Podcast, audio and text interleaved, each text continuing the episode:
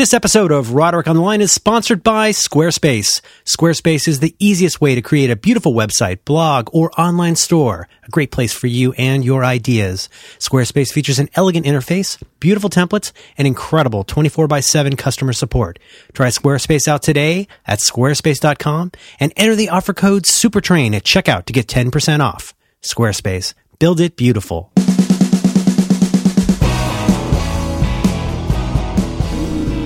Hello. Hi, John. Hi, Merlin. How's it going? Good. I was just watching uh, videos of uh, young samurais um, displaying their swordsmanship skills. How young? So, so I'm in a pretty weird mood. Uh, not not young. I mean, you know, I think of a samurai as being, well, a thousand years old. so these samurais were, you know, in their 30s. Still, uh, to to acquire that level of swordsmanship in such a in at such a young age. I mean, these guys were using their swords to slice open um, an edamame bean. yeah, did you see the guy that does the the move with the stick and then kicks over the water bottle? Have you seen that? Mm, no, I love Uh, those. I hate to admit it, but I love those. yeah, this guy. Somebody was shooting uh, pellets at him, and he cut a pellet. Um, uh, uh, somebody shot a pellet at him, and he chopped the pellet in half. Deadpool does that in one of the X Men movies. That's a good move. Yeah, but this this is like a real guy who's actually doing it. It's You very can't fake impressive. a video. Yeah.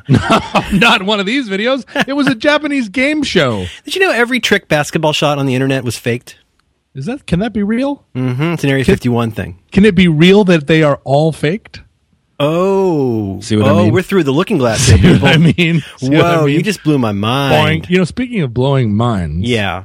I was driving uh, today, and uh, the car in front of me had a bumper sticker that said, "Let's see if I can remember." It said, "Om, I God." O M I G O D. O M Om Mm-hmm.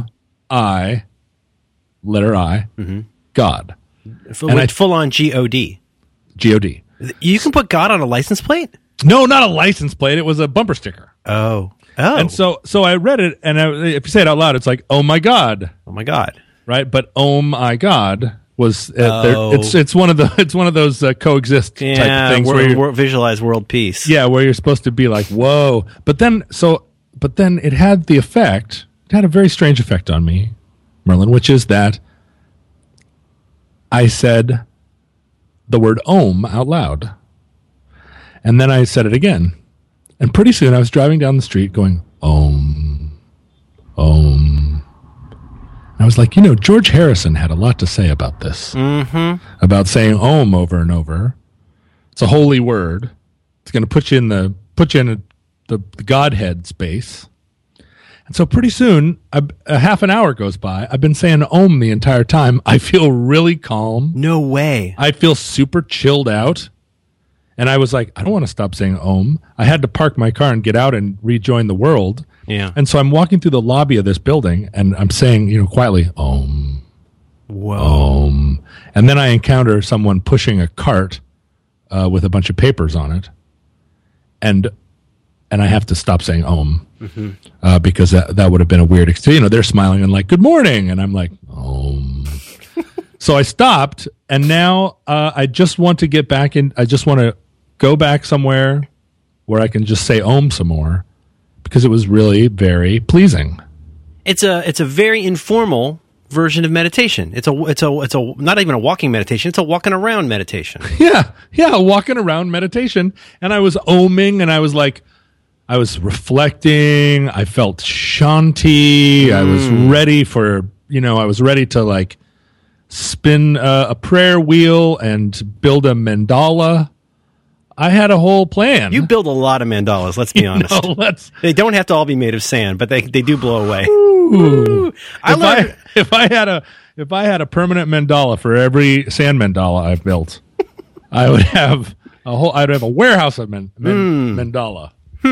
I uh, I've been exploring a lot of fruity things lately, and uh, uh, they don't need to go into a lot of detail, but w- one of them was a, a, a talk I listened to where this guy teaches this version. He doesn't call it, you know, it's a, it's a mindfulness meditation uh, talk, but he has a version of that word that actually has three parts. And it's I'm not trying to cockblock your own, but but it's a, but it's a very but it's a very satisfying three syllable version of Om. How does, So- it, how does it sound? Imagine, imagine the, the, a satisfied ah sound Ah. that turns into om and ends with kind of a yummy sounding, like a yummy, yummy food mm sound. Oh. It starts out high and you, it, go, you, it goes kind of like this. Om.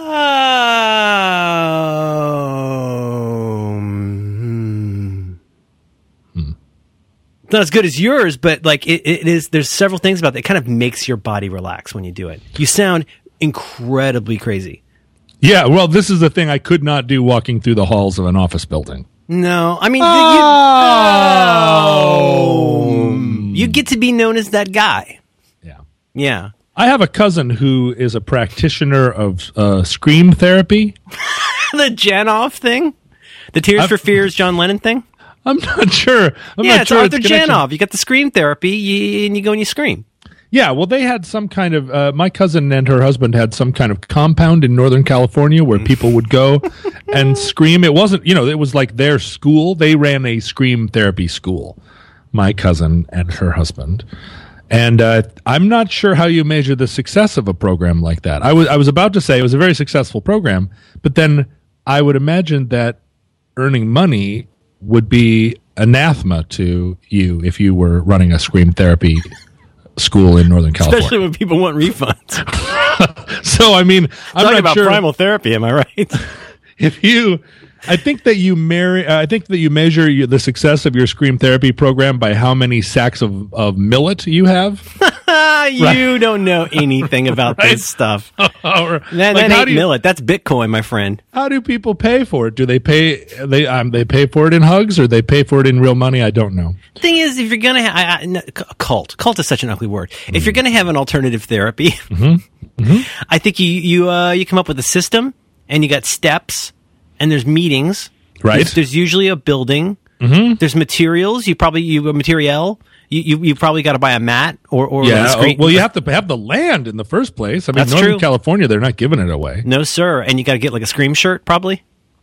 Scream shirt. I don't know, but you know that first. Uh, I think the first John Lennon record was um, recorded while he was in Janov's Primal Therapy.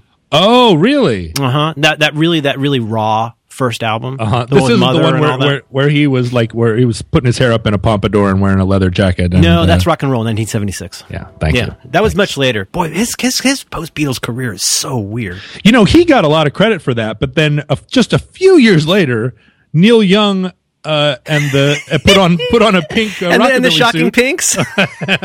do uh, boop boop, and everybody uh, everybody dropped a ton of uh, shit on him. they said that's the end of his career. Neil, Neil Young has officially gone into genre hell. That's what they said. yeah, yeah, That's yeah. the phrase. That's the phrase they used about him for 10 years. They kill they killed him for that record and trans. Let's be honest, Yeah, you're trans. You're a trans fan, right?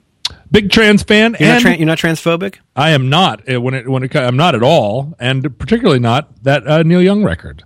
But also, and and when you when you learn the story of trans, When you learn uh, the story, you, it's am- you feel like kind of a dick for saying anything. it's even quadruply uh, amazing. But the thing was that I responded to that. I responded to that music really positively the first time I heard it. I was like, "This is great. This- Really? this, vocoder really speaks to me." And I liked him with those wraparound sunglasses and the headset microphone, the early Bluetooth. I liked the way he kind of stomped around the stage like a like a Godzilla and uh, but I was also a big fan of uh, Neil Young and the and the uh, Shocking Pinks. I thought that record was great. Wow. And I'm a huge fan of, of Neil Young and uh, Crazy Horses Reactor, another record that uh, gets dogged.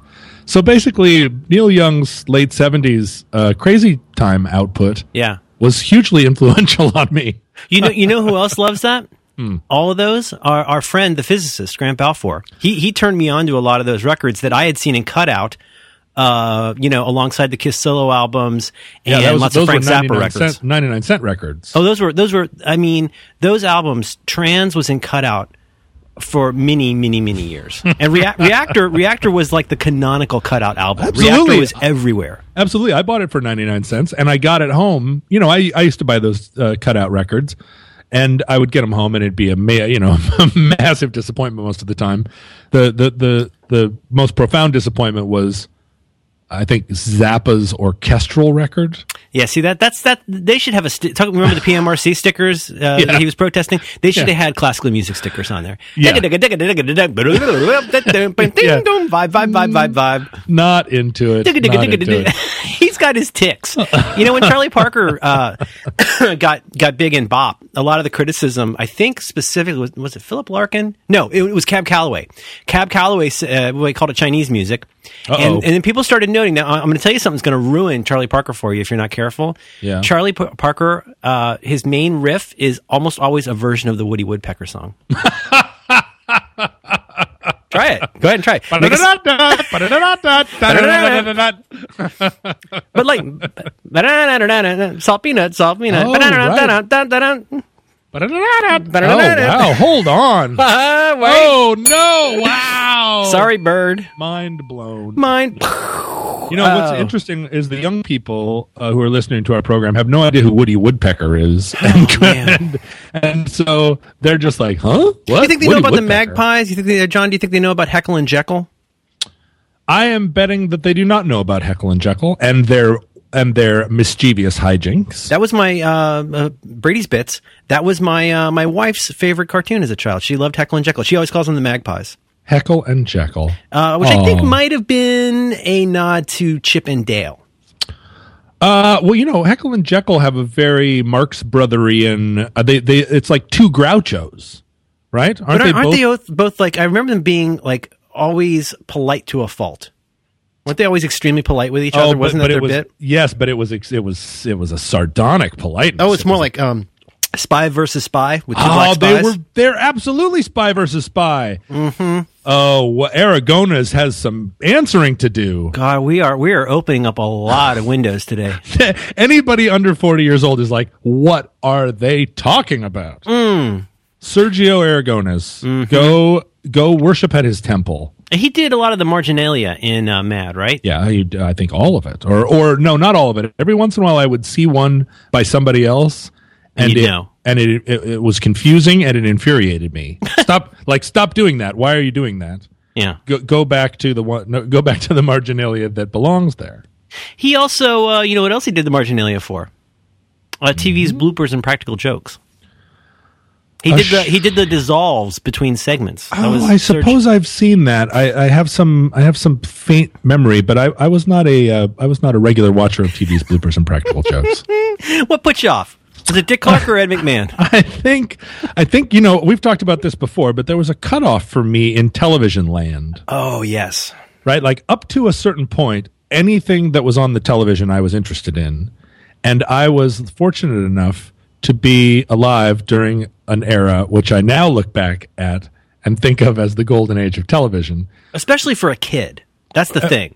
If you think about what was on, I think about you know, I'm little, two, two years older than you, seventy five to seventy nine. There was so much stupid shit on TV that was perfect for kids. So amazing. The freaking Gong Show? Oh, my I mean, God. the fact that we were kids during the tenure of that incredible program. I can't believe that show was on TV. I can't believe it still, and I and I feel so lucky to have been ten years old. Right? I mean, if uh, uh, but but also like all the garbage TV and the fact that that was the last heyday of all those Jackie Gleason and uh, you know the the the cla- the You know, actual like go, you know golden age of entertainment, like Gene Kelly being in Xanadu. Like you would still have Fred Astaire in the was it the Twilight Zone or uh, no no what was the one he was in? Fred but like Astaire was in um, the, his last film. Was, the old people movie. Yeah, he wasn't in Cocoon. no, he wasn't in Cocoon. He was no, in, that uh, was. Uh, But you would still see that, and you would watch a variety show. You could watch, uh, you could turn on any variety show, and they would still, Yeah. it was still like a Hollywood spectacle. But Kiss would be on. Yeah, right, exactly. Those were the guests, like those were the headliner guests of all the late night talk shows. And then Right. and then Robin Williams would be on there. and then yeah, right, like like David Bowie. And it's just like, what are we watching? Well, so anyway, there was a moment in 1982, I feel like 82, 83, where where the where it all gave up the ghost, and it was uh, all those shows. I mean, I never, I didn't get into Miami Vice. We've talked about this a million times, and I think part of the problem is that it's hard for me to. Uh, it's hard for me to have my intelligence insulted, even as a child. right, and your intelligence is insulted by Fantasy Island. Oh But, but at least I was a I was a, a young enough kid. It, I mean, even at eight years old, I felt like this is insulting. It's insulting. really, and, it, it felt that dumb, dumber than Love Boat. uh, y- well, yeah, because because that was just at the age Because Fantasy Island was se- supposed to be serious.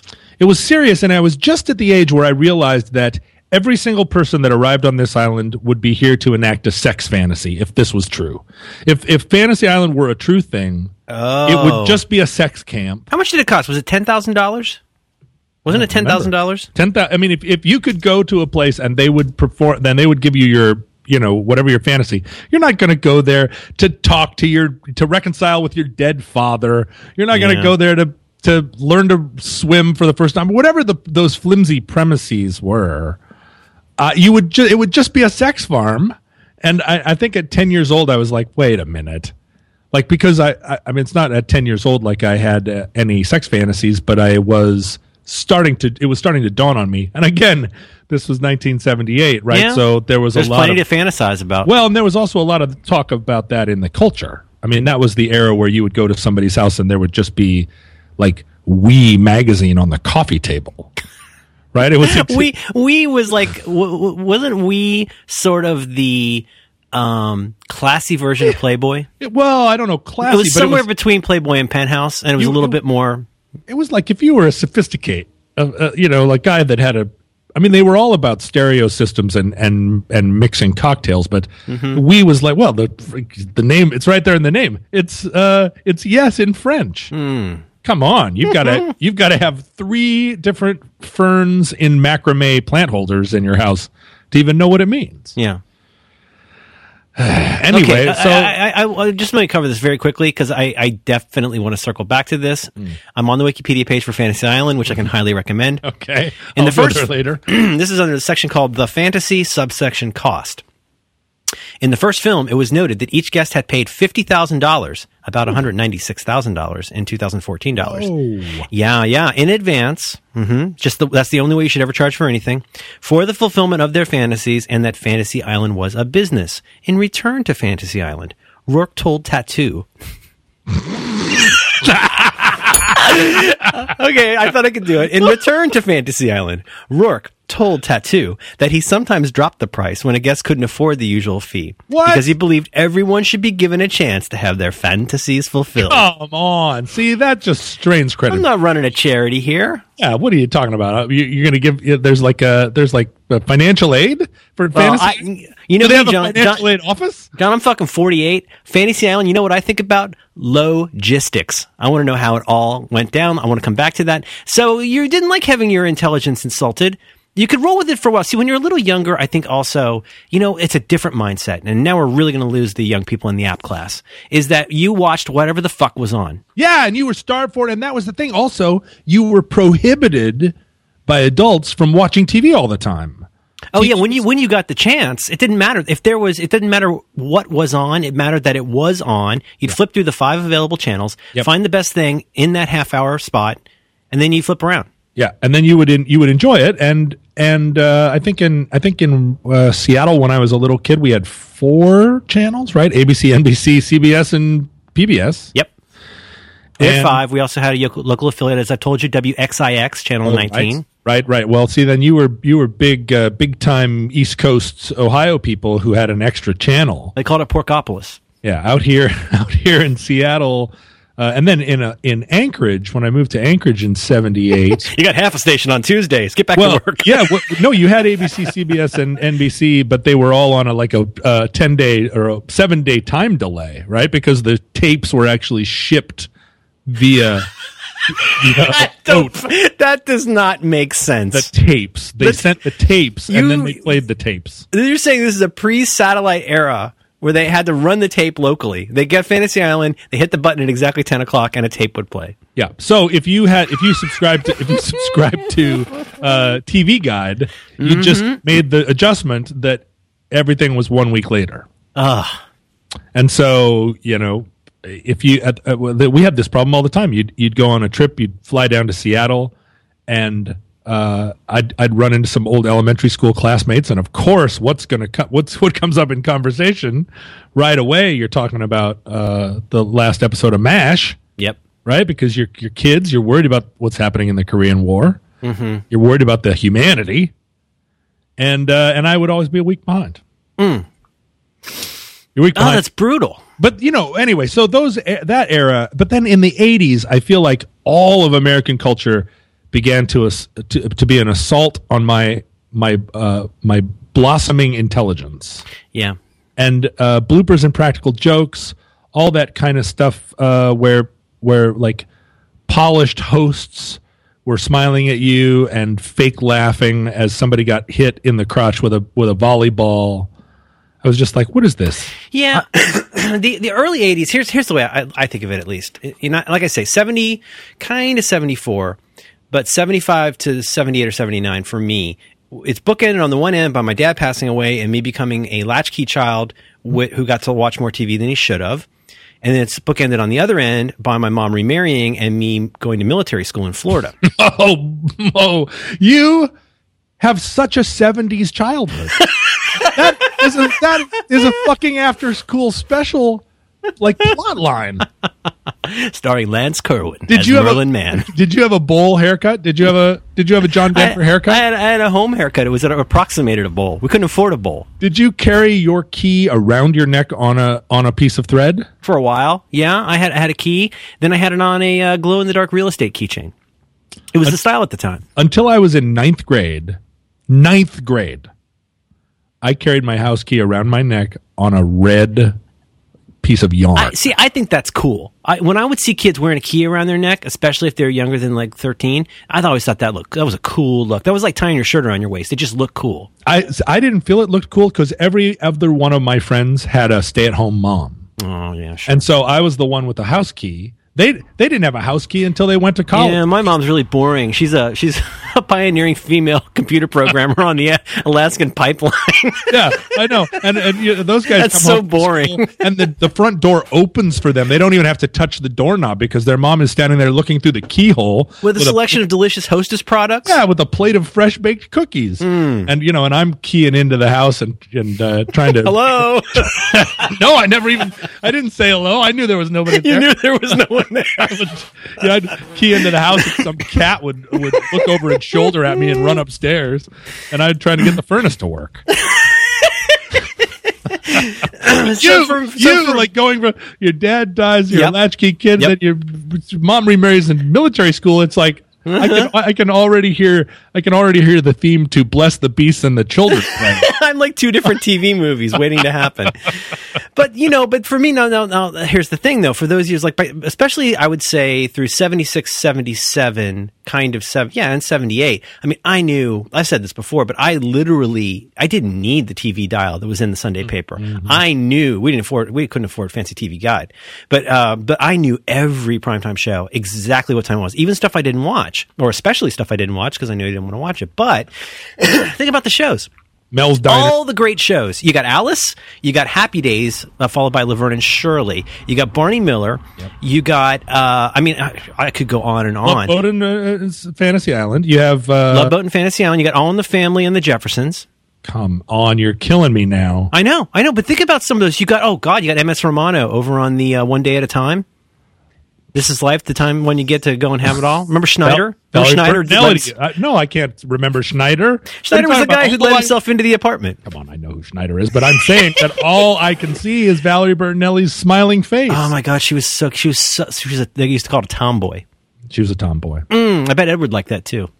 Uh, you know, uh, Valerie Bertinelli and uh, Eddie Van Halen are a classic example of people marrying their uh, opposite sex doppelganger. They're doppelganger. and I'm sure that if I'm sure that they had a dog, and I'm sure that the dog looked like them. Yeah, and the Wolfie. Oh, Wolfgang. Is that his name? I, you know, I Can saw you the- imagine naming your child Wolfgang Van Halen? well, you know, can you imagine uh, being named Van Halen? It used to sound so weird. I, I I went to see that that that first reunion tour, the uh, the David Lee Roth, but with Wolfgang Van Halen on bass, Oh. and he did a he did a very passable job. The young man. So you got all of that. I, Yeah. So here's here's I'm going to toss out a few things, and it's hard. It's almost it's virtually impossible for me to talk intelligently about this because on the one hand I don't know the exact details, and that's part of the problem. But also that I have very strong feelings about this. But around that time I went to military school. Well, first of all, I started being able to watch a lot less TV. Um, but which I picked up again after I blessedly went back to public school. But um, but think about this. Think about the early '80s, and think about the switch in programming at places like NBC, where you got whatever Tartikoff coming in. Well, but you also got you also got now Hill Street Blues is going to change the way we think about dramas. Okay, so you're I think the drama part of the problem is the big thrust. The sitcoms did start getting dumber, but also, I mean, dumber in a less fun way. I mean, you know, Three's Company was still around, but you know, it wasn't. Uh, you know, We'd what already switched. Mr. Roper was gone Yep, and you got Mr. Furley in there. early, which was you know it's Yeah. uh, he's a great he's a great comedian. Oh no! Oh, don't don't get me started on Don Not Knotts. but once you lose But- Chrissy, once you Oh, lose Chrissy and you replace her with uh, with the subsequent Chrissys, Yeah, you got yeah the other ones. yeah, you're on for So, something. but then the other thing is, like you say, I guess. I don't know. I think in the 80s, everything changed. When people today think about dumb sitcoms, people who are old enough to ha- have nostalgia, they think of the 90s. You think of the Too Many Cooks type openings, right? You think of those like very silly 90s sitcoms. See, I now I have no. I people refer to '90s sitcoms, and I honestly have no idea what they're talking about. Oh, yeah, at that point I was- 80s sitcoms, I, I I knew them all. I I've just didn't- seen every Seinfeld many, many, many times. I don't think I've ever seen a full episode of Full House no. or what's the one with Urkel? Like I don't uh, Family Matters. Like that was way past my time.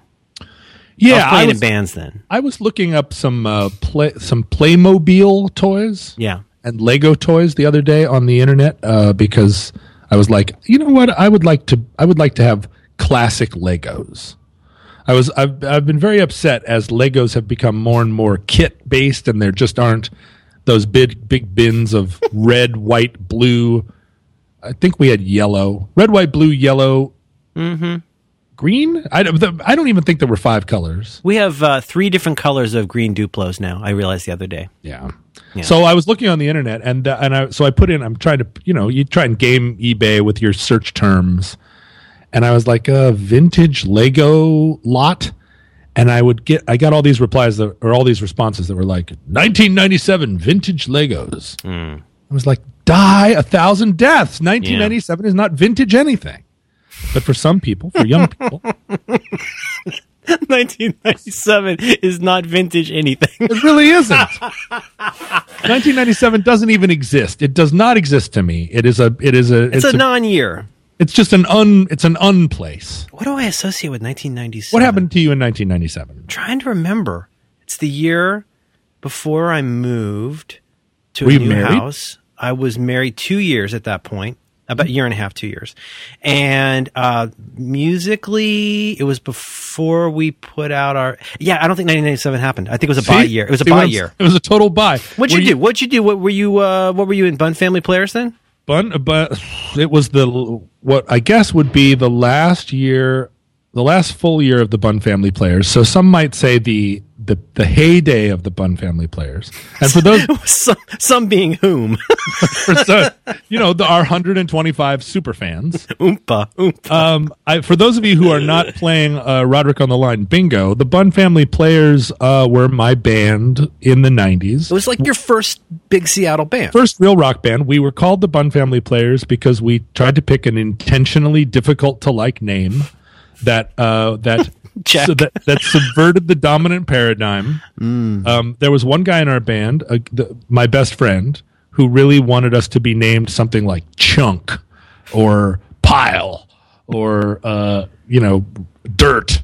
because that was the fashion at the time, and all the all the bands that were Yeah. cool were all called like Tool and Grunt and Tad. Tad Ass. Uh, and I was like, no, we should be called something else. We're different. We're not a grunge band. We're something else. We should we should have a name that reflects our our difficulty and our our you know our smartness and all the all the bands that came out of that era were all all had three names and or three word names and they were all hard to listen to and we were one of them. Bun Family Players. Really, it's a terrible terrible band name, but we were uh, we were not a terrible band. But anyway, that's 90, 97 was this year where I was like, do I remember where I lived in Can you, can you remember? Kind of. I Name a do. song from 1997. Was that um, Uh, My Heart Will Go On. Nope, that's 98. was that that uh, that still feels like the era where every song had a had a moment where the singer went, yeah. Yeah. Y- Oh, Except they were all popped up, right? Like or like, uh, yeah, you mean like the the uh, the, the, s- yeah. the su- yeah. Oh, yeah, that No, could no, be no, it. no, no. Yep. Yep. What Yeah. was that? What song was that? That was by a band that I actually went to see later. It wasn't tur- Offspring. It turned was- out that they were their music didn't sound anything like that song. One of those Oh, bands. That's how they get you. You know what I mean? Like, oh, but but like it was kind of their music maybe was better than that? What that. about uh, "It Was Good Living with You"? uh-huh. When's that from? That's probably earlier. no idea. I think probably le- earlier. What about close, closing time? The song "Closing Time." What year is I that I bet you I would put that in '97. Closing, Closing time. You don't have to go home, but you can't stay here. That that's a good song. What is that? Electrostatic? What are they called? Closing That is a, time. You know what? You know what? That's what? a That good is not- song. That is a song. I, I Semisonic, sorry, 1998 from their album "Feeling Strangely Fine." I feel like that is a Courteney Cox song. There- there- there's an entire part of the culture that that that uh, orbits around our generation Mm-hmm. that I just put in the Courteney Cox category, Hmm, I would love to get in that category. which is uh, she. Uh, who is the uh, who's the, the the dummy that she's married to or was married to? oh, David Arquette. David Arquette, right? So Why do I Court- know that? Courteney Cox and Why David do I fucking know that? I want those blocks of my drive back. what is a duvet? It's Why do I know? Why do I know what a duvet is? Uh, so she and David Arquette are married to each other, and they are the people that are in the in the culture. They are the people that magazines are writing about. And I remember looking at magazines and saying, I could not care less about them. I tr- am trying to care less about them. John, I feel pride when I don't know who people are on the cover of a magazine. Pride. But The problem is with us now, we're just old. We don't know who Yeah. anybody is because we don't know. Right. But at the time, I knew who they were. I couldn't care less about them, and the and the fact that they were probably listening to Closing Time Oh, John. put that song and all the associated uh, culture into a into a uh, like into a uh, like a swirl. Mm-hmm. Now the pro- That's the beginnings of old man chunking. Old man chunking, we called him. Where, where you suddenly just go, nope, that's not for me. That goes over here in this pile. Is that ping pong? Not a little bit ping pong. It's a little ageist. Uh, yeah, old man chunking, but I was still a young enough person that um that I shouldn't have because the thing is I did care slightly about Jennifer Aniston still. I see. I think it's a Ginger and Mary Ann type situation. okay, all right, all right. I I, I agree. I agree. I I was worried about Jennifer.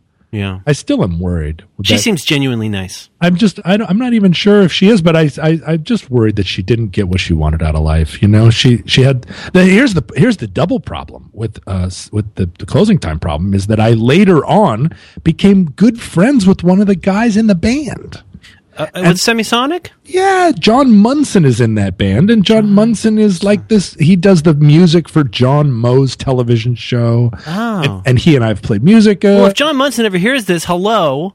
John I think you and Dan Wilson and Jacob Slichter were, were a very good band. I like your song Chemistry. Whatever John says. John John is an amazing guy, and I, I I don't even know if he had any hand in writing closing time, but it's certainly uh you know he's a wonderful and one of the guys in his band wrote that very interesting book. So it ends up being that I can't hate uh closing time or semisonic. Hmm. And now I have to go back and revisit how I feel about David Arquette. Jesus I Christ, you talk about growing up. See, you might run into him. He might be an indie filmmaker now who uh, wants to use uh, car parts for his commercial. David Arquette. I don't know. I don't follow him. this is the problem with this podcast is that we've said so many things over the years and, Yes. and then one day somebody's going to come uh, and they're going to say oh i'd love to you know if i start making movies with david arquette Yeah. and then God, somebody, God willing. right right inshallah and then somebody uh, who somebody who uh, like uh, i mean the thing is that our, our loyalist fans right Yes. Cap- captain, Captain, Mar- Mar- Captain Marm, yeah. is never going to betray us I don't know. presumably oh you think really you think Well, I think she's there as a resource. you think and and if people want to, would she work for the opposition I think she's like a librarian in the sense that she's not going to tell you not to read that. It's, here's the problem with this show. She's agnostic. She's agnostic. Well, I think the here's the problem with this show is it's almost impossible to figure out where we talked about something, especially if it was more than once, and yet it's almost certain that every terrible thing that we've said will be will find the light of day. David Arquette might might have you on a short list right now. the thing is that David Arquette is probably not right now listening to the program, but No. If he and I make a couple of movies together, somebody's going to say, "Hey, Dave, did you ever hear what he said about you?" Oh, and God. then you know, like f- I'm still waiting for uh, for Dan. What's his butt? My, to, my, my uh, wife watched yeah. his uh, watched his program on Netflix and said it was very funny. The, the his Harmontown show. Oh yeah. Isn't that awful? She said it, she's she's been sick, and so she's been watching Harmontown. She said she said it's a lot like something you guys would do. Can you believe that? She said that. My wife, my That fucking my wife, said that to me. That really hurts my feelings. Okay, Dan- but the thing is, I am convinced that Dan Yeah. Harmon and I are going to be once again standing in front of each other, looking at each other. You're going to give him another chance? I don't know. I have no idea what's going to happen, and I don't know. You know, he might he might look at me and say, uh, "You keep showing up in my Twitter feed uh, because people are like uh, uh, making jokes." Did you see the picture of Dan Harmon at uh, South by Southwest, and a guy in the front row is wearing a Roderick on the Line T-shirt, Oh shit! Really? standing right in front of him wearing his Roderick on the Line T-shirt, and I'm like, I don't know if Dan Harmon. I don't even know if Dan Harmon can see that far because he's a middle-aged guy. He probably needs reading glasses, like true. the rest of us do. Maybe he didn't even see the T-shirt. Maybe if he did see it, he doesn't know what it means. Maybe if he does know what it means, he doesn't care. Who knows? But one of these days, he and I are going to be stuck in an elevator together, Oh, it'll come up. and maybe Jay Z's going to be in there, and it's going to, you know, Yeah. going to be very confusing. Yeah. Okay. So here's the thing. Um, they uh, Semisonic had four singles in 1996. And they had two singles in 1998, Whoa! and they had a single in 1999. see, ninety-seven does not exist. 90, 1997 does not exist. It's a bye year, and nothing happened. I see. I could go to Wikipedia and look up what movies came out this year, but I'm pretty sure, given that it is user edited, they'll mostly be errors. I don't. I don't remember anything that happened in 1997. I wonder if Beck put something out in 19 it seems you know what 97 Oh, seems like a Beck year He would put out like a K Records single or something. yeah something I bet you- fun. I bet you he put out something kind of crazy and Now, what fun. about uh, what about uh, either or? 1998. I feel like that's 98 I feel like yours 98 XO's 99. I'm pretty sure. uh, Harvey Danger's Where Have All the Merrymakers Gone What?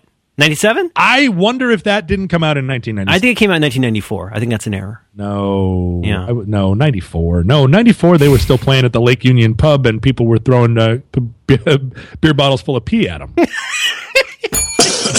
Friends, this episode of Roderick on the Line is sponsored by our very good pals at Squarespace, the all-in-one platform that makes it fast and easy to create your own professional website, portfolio, and online store. They offer a drop-dead simple drag-and-drop interface, makes it fast and easy to post new stuff. They have beautiful, super clean design templates that you can tweak to suit your needs. Maybe best of all, they do all the heavy lifting to make your site fast, reliable, and responsive. If for some reason you're ever feeling stuck or disoriented, don't panic. Squarespace offers 24 by 7 support through live chat and email. And here's the crazy part. Brace yourselves. Squarespace plans start at just $8 per month. That includes a free domain name if you sign up for a year, which you should totally do. Your account comes stock with easy commerce integration, plus their sweet new cover page functionality, which is super cool. You can start your free trial with no credit card required and begin building your website today. Just go to squarespace.com. And when you decide to sign up, Make sure to use the very special offer code SUPERTRAIN to get 10% off your first purchase. SUPERTRAIN. That'll also show your support for Roderick on the Line. Our thanks to our very good pals at Squarespace for their continued support of Roderick on the Line. Squarespace. Build it beautiful. Tip your uh, bartender. thank you thank you fuck you no no, 97 for me and so so here we are now i don't even know what year it is. And uh, okay, wait a minute. What year? What year did uh, Star Wars uh, minus three come out? Uh, Star Wars the the the part part three the the no, the not prequel? part three, but minus three. Uh, part three, the the first, the, the the nominally first one of the series, which I refuse to call episode one, which I call episode negative three. I think it came out in I believe 1999. Ninety nine. Yeah, Mm-hmm. and I think the third one came out. I want to say in 2005. I was thinking about this the other day. I, I have started watching the Better Call Saul program, which I have been enjoying because I like the star. I like the actor I know you do. who plays the star, and I and we, I like. we bonded over him very early on. yes, we did. We Many of our many of our earliest interactions, I think, were about Mr. Show. Uh, I, th- that's true, and I feel like Mr. Odenkirk is uh, one of the great Americans, and I feel like the best thing about Bob Odenkirk is his complete inability to do a British accent or any kind of accent. Also, his singing is pretty special. He can't do a southern accent. either. Laser beam. I'm the big actor. Um, San, San Francisco, dirty city, filled with criminality. New Orleans, full of water. He uh, he is he's terrible at accents, but he's amazing, and uh, so I like him, and I also like the protagonist of the show, which is a character played by Bob. That's the park. Oh, oh, oh, okay, yeah. I hear it's good. They say the pacing uh, takes some getting used to. It's slow. The killer guy works in a parking lot. Yeah, I'm not so sure about that, and that is part of the problem. It is the prequel problem, where I feel like the the uh, Star Wars uh, episodes negative three, negative two, and negative one. I might adopt that. That's the pretty good. The entire time you're watching all of them, Yeah. and I can't speak from experience because I haven't. I only watched the. I only watched negative one. I didn't watch negative three or negative two because I couldn't stand even the idea of Jar Jar Binks. yeah. But I imagine that you're just waiting for Darth Vader to arrive the entire time. Yeah. right? You're just waiting for the things that you know to make their first appearance. And so this the problem with Better Call Saul is that I'm sitting there and I'm waiting, and you know, and, and and they and they're conscious of that. They're not dummies, and so it's just like, when am I first going to see these people that I already know, and and what is the surprise? What's the surprise of their reveal? Do you think they'll do that? I, I mean, I haven't watched the show. I, I've I've heard several things on Fresh Air about it, but uh, I'm given to believe that it, it really is its own entity. it is its own entity, but there's just enough. They're just seeding the. They're seeding it enough. They can't resist it, right? The first time that Gus Fring appears on the screen, Is that the old guy? Uh, Gus Fring was the chicken guy, right? Oh, okay. I, I, don't remember. I don't remember either. His name just popped into my head, and I thought I would drop him in and feel uh, seem knowledgeable. But you must dread it a little bit too, because you're going like, oh, it's going to be like a young Jesse at a playground. Is that Right, his name, Jesse? right, young like, oh, I have to go to this school to serve a warrant, and there's a teacher there. He's got a full head of hair and a You weird mustache. Yeah, he sure see, is a wimpy guy. I don't want that to happen, and I feel like the the showrunners have to know that that is a risk. And let's just see. But but that but that's the thing that that's more information already that I have to that I have to wrestle with every time I try and watch one of these television programs. I'm already wrestling Yeah. uh, with expectation, and that is not a thing that you have uh, with a show that you've never seen. But in that case, I don't have any interest in seeing them at all. So it's tough. It's tough. I've been really debating whether or not to show my daughter, who just recently had a birthday and turned. Ah, I didn't want to say anything. Happy birthday. Yeah, it's nice. Oh. Uh, but I've been wrestling with whether or not to show her Frozen, the film, which everybody raves about. Have you have you seen it? I have not seen it. None of us have seen it, but she is absorbing it from the culture enough. She came to me the other day and she was like, "Elsa wears a blue dress," and I was. This is something I already knew, and she said, "And she has a song."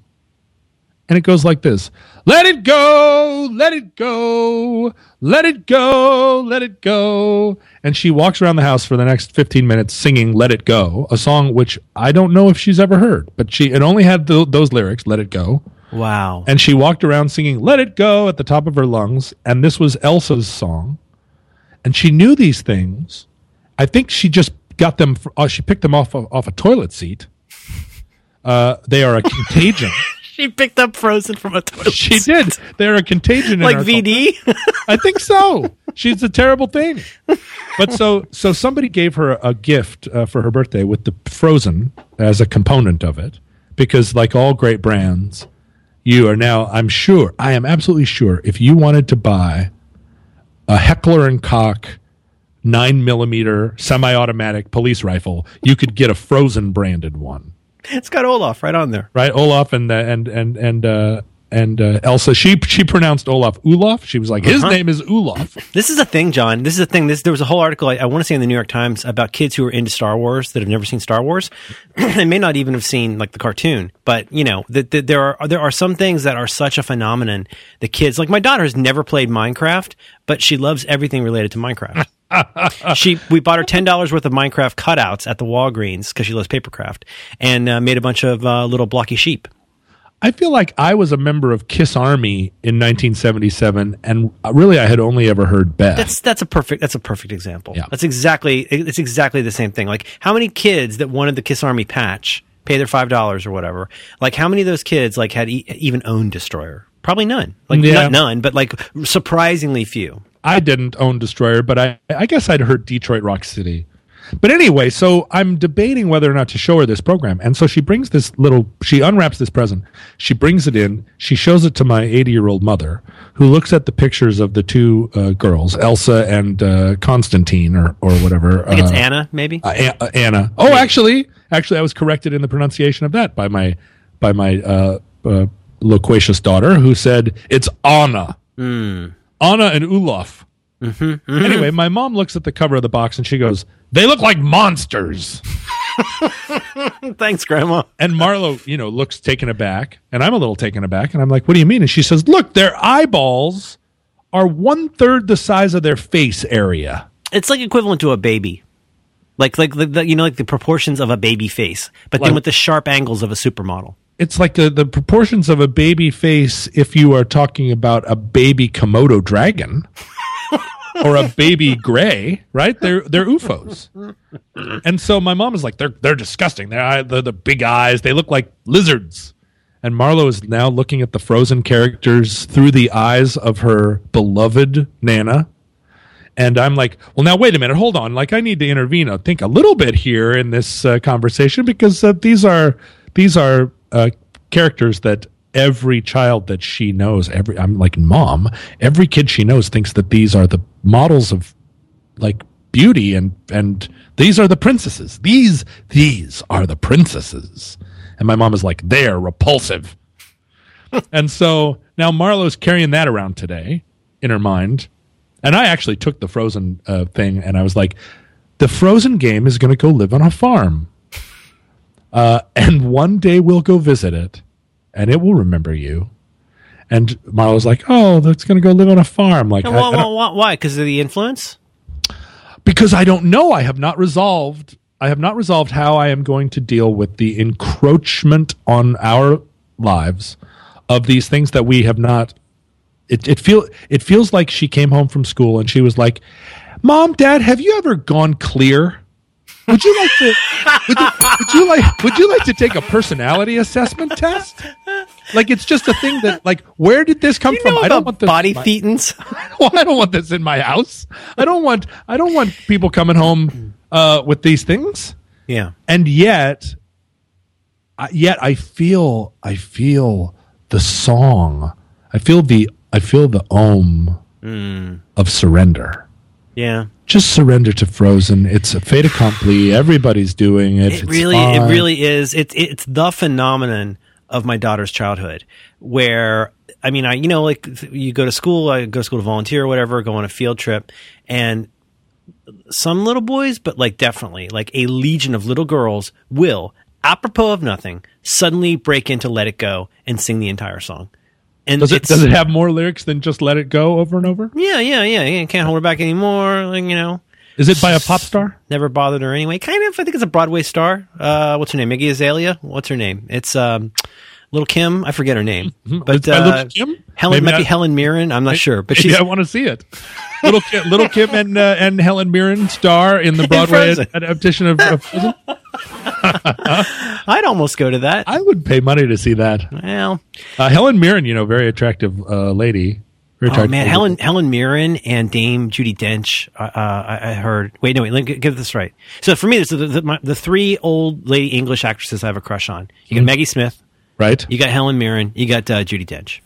Yeah, and they all they all have pictures from the fifties where they're like where like there's a nipple slip or whatever. They're all a little dirty, right? Really? I, I just I feel like there were Hmm. I feel like there were they were all doing uh doing some gossamer blouse photo shoots back in forty nine. Hmm. I need to look into that. One night when we were watching Harry Potter, uh, one of the Harry Potter movies, I, I did a lot of Maggie Smith googling. Oh yeah. But that- that- you know, a few things make me feel lower than uh, having a drink while I'm watching Harry Potter with my daughter, and I'm, I'm looking looking for dirty pictures of Maggie Smith. Isn't that awful? That uh, uh, Judy, Not, not Judy- dirty, not dirty, not but dirty, you know, but just empowered, like, empowered, compromised. Yeah, or no, empowered. That's what I meant. compromised. Uh, Ju- Judi Dench.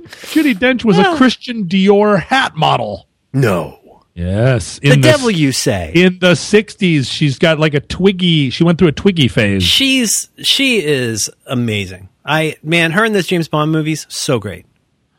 Who you know? I bet I bet I don't remember because I didn't follow these things, but I bet there was a lot of dust up when they announced that uh, she was going to be M. Oh, And I think uh, she's great. I think she, she's great. she was going to BM. She does that in one of the Bond movies. Gossamer blouse. I'm tempted to stop right there.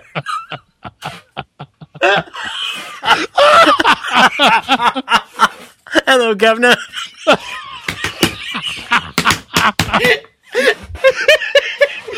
She's only 15 years old. She gave that Komodo right Roger in. They don't just give those dames out to anybody. You got to really BM. Oh, that's right. That's right. That dame comes at a cost. Oh God, no! No, the royal family was German. That's it.